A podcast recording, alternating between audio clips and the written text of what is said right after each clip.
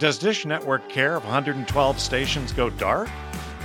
One final nail in the Olympics NBC coffin, Keith, and another big exit at Audacy, and some other personnel changes that uh, you're going to talk about. So, good morning, along with my co host in Southern California, Mr. Keith Samuels. I'm Jackson Weaver, and for Thursday, August 19th, this is Media Insultant.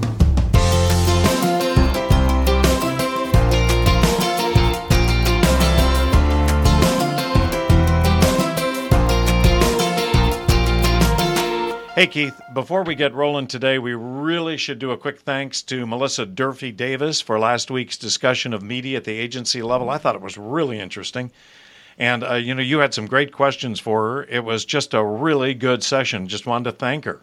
Well, absolutely, Melissa was. It was so, great to see her after all, all, these years, and and and she's she's still rocking it in the media world in the Northwest, and uh, she has some great insight into not only what it's like in an agency these days, but also what it's like working with uh, with terrestrial media reps and how important they still are uh, in the uh, advertising media placement process. So it was great to hear all the things that she said. Very encouraging, actually.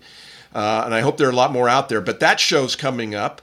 Uh, and uh, or that show was I think was our, our August seventeenth show, right? And so um, it was just great to see her, and and um, and and I hope if you haven't seen that episode or listened to it, please go to our listings of podcasts wherever you find your Audible podcast, your audio podcast, and listen to Melissa. It's 25 minutes of gold. It really is. She's terrific, and it, it was a real pleasure to uh, reunite and have a bit of an old rep reunion with a, a buyer I used to call on back in the day. Yeah, it was great. And you're right. All of our podcasts and videocasts are stored both on YouTube and the podcast platform. So we encourage everybody to go back and and take a take a look at this interview with Melissa. It was it was great. Keith, all of us are woke folks, right? You know, and we talk of these days about speaking truth to power, right? You know, it's you know one of those things. You know, well, let's speak truth to power.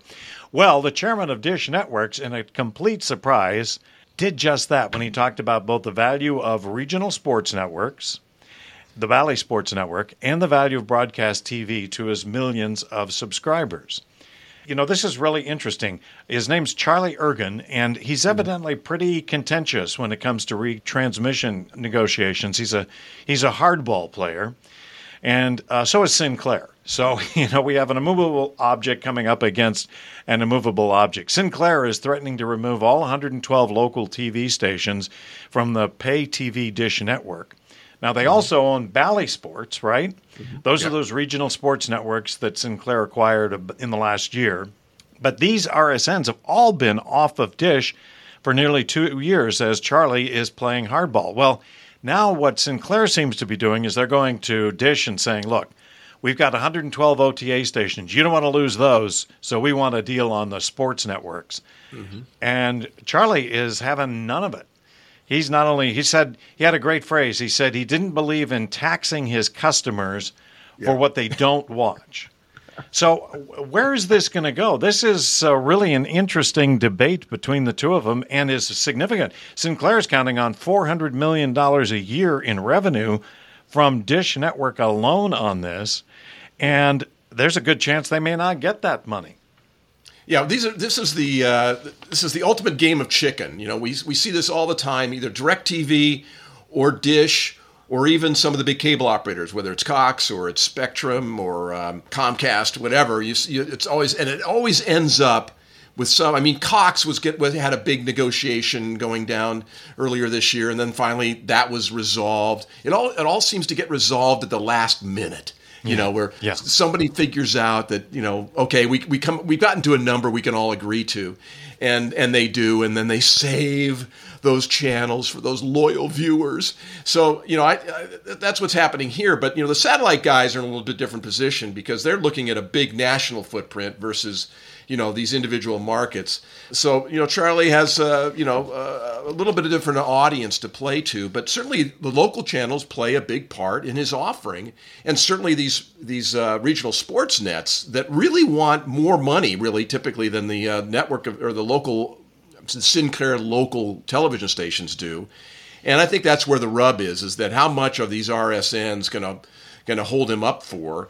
And he's playing hardball with this. Another sports analogy and uh, which is interesting because uh, you know Bally's got a lot riding on their regional sports effort and all the rights fees they've paid, and if they can't get dish clearance and the dish retrans fees to carry those those regional sports networks, it's going to hurt them.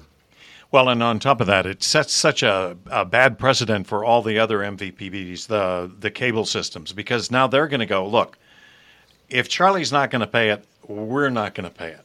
And you know, it really comes comes down to the the fees have just gone up and up and up, but the audience value has declined. Well, and, somewhat. And, Char- and, Charlie, even you know, the other quote that we've we pulled out is that Charlie says that he doesn't have customers calling and asking for the for the Bally Sports Network. Right. Whether right. that's true or not, I don't know. Uh, I'm not getting any calls on this stuff, so I'm, I'm not losing any sleep over it. But what's interesting here in Los Angeles, we have an interesting example and a comparison to this, and that is that Sportsnet LA, which is the Dodgers, you know, network, if you will, uh, that's that's in partnership with uh, Spectrum Cable, is not available in Orange County, or certainly in South Orange County. That's uh, Cox Cable has the franchise for most of Orange County and South Orange County, particularly home of the Los Angeles Angels of Anaheim, uh, who are carried on uh, on Bally Sports on Cox Cable. But Sportsnet LA, you can't watch a Dodger game if you live in Newport Beach. Yeah. So yeah. Uh, Cox has just said we're not paying it. We're not paying it. And by the way, they have to pay their competitor Spectrum and this Sportsnet LA group. So, you know, uh, you see this all over the place, uh, particularly in markets where there are multiple sports teams and in a big enough market like LA that has uh, a geography where you can just go, you know what, you know, we're not losing that much. See ya. Well, I think that uh, the truth telling that Charlie is really doing, I think there are three big things that I think I see in what he's he's talking about relative to this whole thing with RSNs is the truth is they have limited value relative to the price they're charging. You know, that's always been the whole issue is, you know, it's just too expensive. And Charlie is also being real blunt about it with broadcasters. They're charging more every year for smaller audiences. Yeah, yeah. And you see companies like Tegna and Sinclair and Gray just boasting about how great their revenue is for last year or last quarter. And then you look at the numbers, and, and 60% of it is retrans fees. And guys like Charlie are saying, we're not going to pay this increase every single year the way the way it has in the past. One of the solutions that they do, that these guys like guys like Charlie do and DirecTV does, and some of these cable systems do, is they put it on a on a on a on a, a higher price tier. They put it on a different package level. So if you want to get if you want to get Bally Sports, well, guess what? That's going to be you've got to buy the gold package, not the silver package, and that's going to bump your bill up you know, by 15 bucks a month or 10 bucks a month or whatever it is. And so, you know, they'll find, they, he finds a way and to, to get the money back that he's paying in retrans fees. But the distributors, the, the, the Sinclairs of the world who own the regional sports network get pissed because those additional tier levels never have the audience size of the lower priced, right. broader tier levels, you know, like basic cable and uh, and so uh, you know they can't go out and sell the advertising they'd like to, but Charlie's clearing it. Hey, listen, I'm carrying it, you know, but it's not really the where they want it to be. Yeah, they just there just isn't a big enough audience base. I mean, you know, when Charlie's paying three or four bucks a subscriber, that's a lot more money than if RSNs are getting twenty or thirty percent of a $12 sports package, you know, because the yeah. there just isn't the same penetration. I think the other thing that plays into this, and nobody knows where this is going, is the OTT ventures that all the networks are doing. You know, you and I were talking about this earlier. You know, NBC yeah. moved a key Notre Dame game to their streaming platform Peacock this year, which they typically would have had on NBC. Mm-hmm. And that's a big deal. And more and more of the major networks are now competing with local affiliates and their RSNs because they're doing more and more of the sports over the top or OTT, and for the you know typically that's just the streaming audience that right. you can get on Peacock or Netflix or or Hulu. So well, you do. Yeah, the, tra- the gravy NBC- train, I think, is a is about to come to an end. Is what I think yeah, is happening. Uh, yeah, I, I, think we're starting to see the beginning of that, and and and here's NBC that's doing the, the it's like the uh, uh, Disney Plus strategy where they had the Black Widow streamed, you know, and theatrical release. In this case, it's just streaming for the Notre Dame game against feared Toledo. So you know they're they're, they're not they're not taking the uh, the USC game and put it on Peacock, but NBC can take the Toledo game and put it on Peacock and and get all the data that we know these streaming guys love to get and learn a bit about uh, about the audience and, and how many people will actually still watch it if it's on or if will that drive subscriptions to Peacock. So it's an it's a it's an easy play for them on a game that really that Notre Dame's going to blow them out. It's it's it's not going to get a good number on NBC, and NBC's probably running. Uh, I don't know. I haven't checked the schedule exactly, but probably have the Ryder Cup that weekend, and so you know they just as soon have end, you know the Notre Dame game somewhere else. Well, and the local affiliates are the ones who get thrown under the bus. You know, NBC doesn't yeah. doesn't really much care anymore about about those guys. And speaking of that, they just finished up the Olympics. We've talked about the fact that they were down 42% in audience from Rio four years or five years previous. But NBC still claims that they were very, very profitable. Now, the, the thing that bothered me about this, Keith, right off the bat was they protested too much. They, you know, they they told us it was very very profitable, but nobody asked if it was profitable. and I'm stumped. They they claim I know it cost them uh, 1.2 billion in rights fees. They said they had more than that in revenue. Okay, but boy, the production on it's got to be another half a billion to a billion dollars at least. So I don't figure out how they are making any money on this at all. And you know, it, it's the first time they've uh, they've split the signal between OTT sort not the first time, but the first major effort in OTT signals and over the air.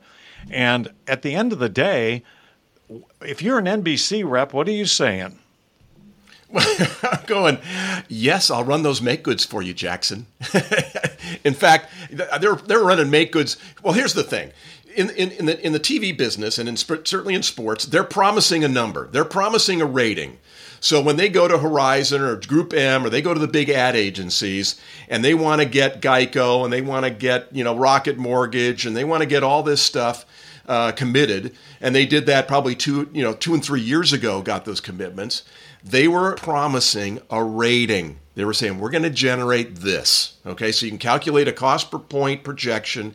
And by the way, they negotiate a make good policy as a part of that too. Yeah. so, course.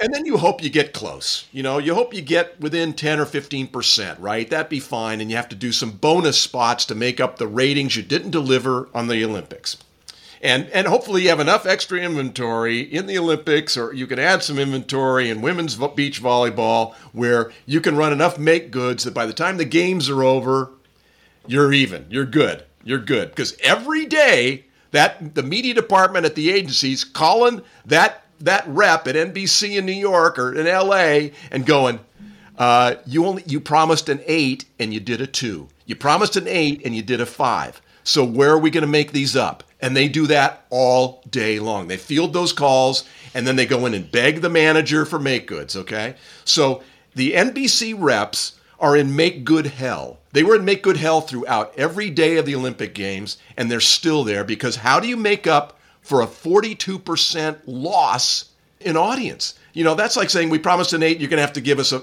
and we delivered a four. Yeah. You know, no, or 4.5.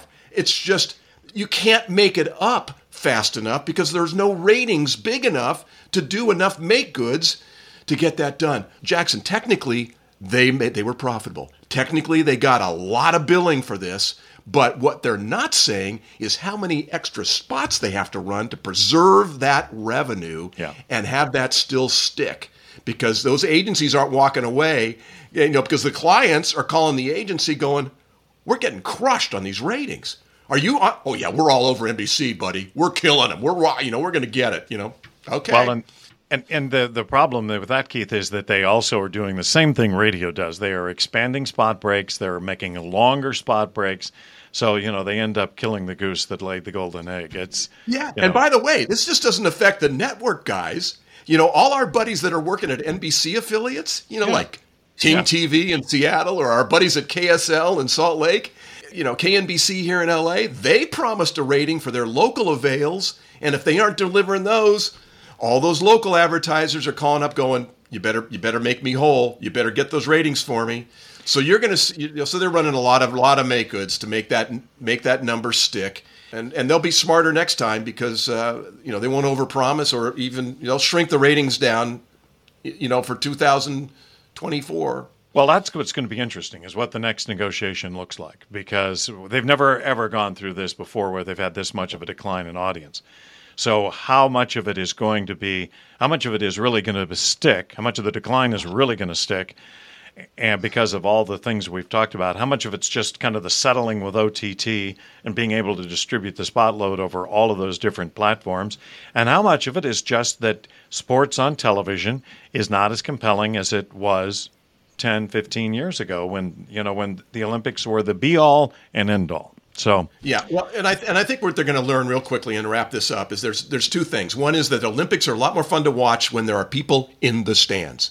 Okay, we love mm-hmm. seeing fan reaction, yes. international fans. I mean, it's it's a lot better product. And then secondly, what they did this time Uh, they'd done it a little bit before, but this time was really, really powerful. Was that they spread the content out over all those different cable channels and Peacock?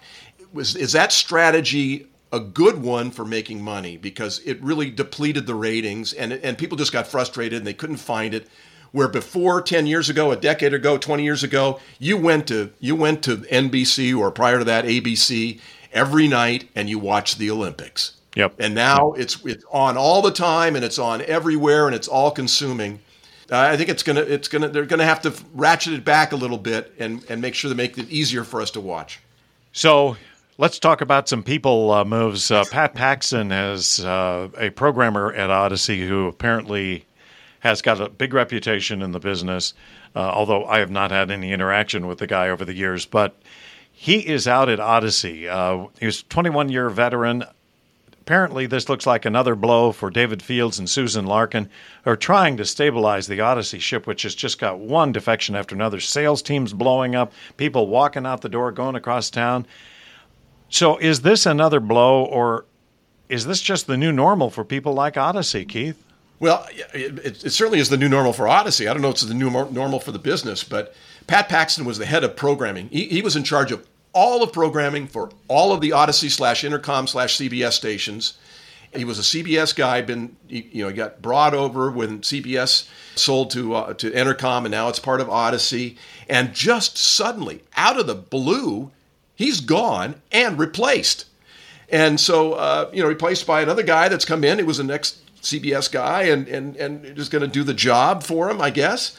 But it really strange. It got people really off guard that this big a move just came out of nowhere. You know, there's speculation. Del Colliano's speculating that it's it's that maybe maybe after 21 years and certainly starting at CBS that that Pat had really was making a lot of dough, and it was you know no show for more dough and maybe it was just time to cut the expense and we'll bring in somebody cheaper or they just got you know came to loggerheads and that was it. And you know we got it. I'm gonna okay we're gonna make the move. You're out. It's gotten everybody's attention. And uh, he's it's the biggest one of the biggest programming jobs in all of radio. And now that's changed. So and we'll see. But it really does look back at, at david and susan and going what the heck's going on guys? Yeah. You know yeah. what's what's happening at this ship? There were some other interesting personnel moves last week or the last couple of weeks. Cox hired a new DOS for Atlanta, you know, their most important market. And I thought it was interesting. Uh, hired they, they promoted a woman named Chris Hackett to be their director of sales for their stations in Atlanta, mm-hmm. and she got the the uh, gig, uh, having been a GSM, a general sales manager in the market, and she was promoted by market manager Jay Lee Long. Well, Jay Lee was the former DOS who got promoted to market manager uh, when Rob Babin got the corporate job to run radio, and that was five months ago. So they weren't ready to promote Chris five months ago. They had to wait five months.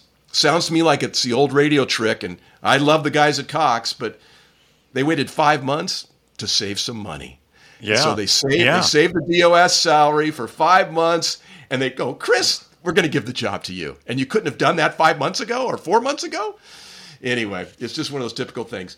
Let's see, Hubbard hired a new uh, general manager for their Rochester TV station. And guess what? She's not a sales manager. She's a news director. She yep. comes in from Detroit. She's a news director, and you and I have been talking about it. TV loves hiring d- news directors now as general managers. Another and, example.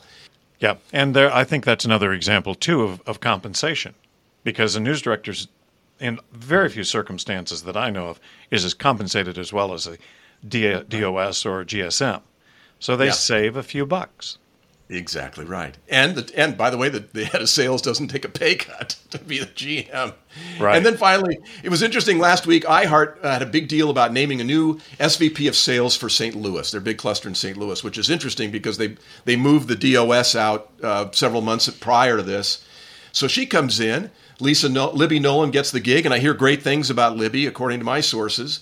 But following her name being named the SVP of sales in iHeart St. Louis, two of her sales managers get moved by iHeart to SVP of sales job, one in Huntsville, Alabama, and another one in Raleigh.